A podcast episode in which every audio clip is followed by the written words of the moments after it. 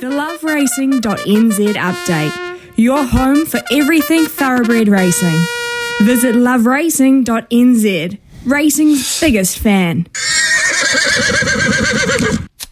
And that, of course, is uh, Louis Herman Watt. And uh, the synthetics have got a bit of a bashing in the last couple of days. Uh, yesterday, Cambridge and Riccarton. Today, it's Awapuni's turn. Seven races, Louis, first at 12.42. Relatively small fields.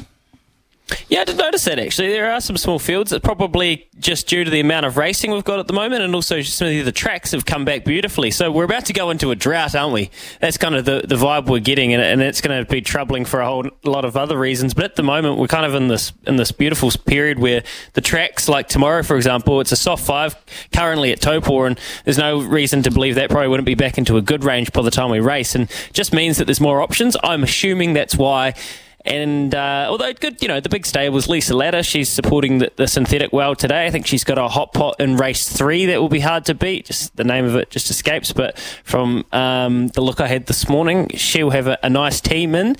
And I guess at the moment, while we are in this busy period uh, of racing, we've got, of course, Riccarton and New Plymouth this weekend. Uh, we've got all the good horses coming back. Uh, the first Group One, and we had the Horse of the Year awards on, on Sunday night. Thoroughly enjoyed that, and it, it was a great opportunity for me to sit down and and I I don't get to see these guys that often.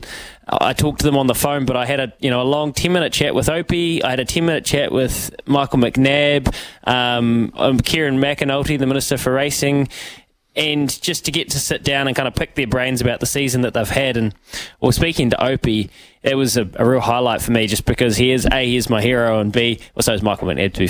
Did tell him that, mm. and b he had one hit the group one on Skew Wiff the day before, and just getting the insights of these guys that sit on the back of and of course, Sam Spratt, who I sat next to at the awards, getting the inside of them. They sit on the back of these superstar Group 1 horses and the little subtleties they can tell whether their horse is on or not.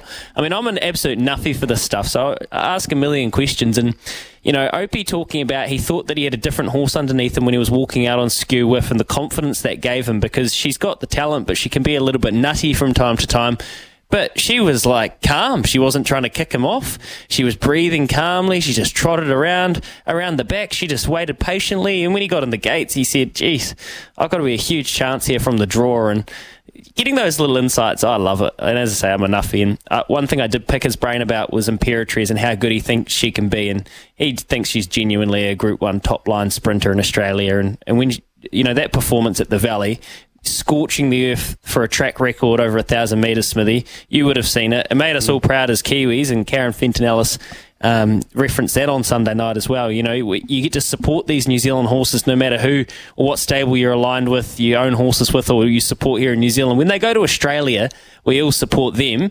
And watching Imperatriz do what she did was very special. And, and I think I would give you under $2 odds that she wins a Group 1 sprint now this preparation in Australia. I'd probably give you a dollar eighty to be honest. I think she's she's going to do what she's going to win one of the either the Manikato or the Moir, and, and she's going to give them a massive shake up the Flemington Straight in that champion sprint. So what a time! Bring it on, as George Simon would say.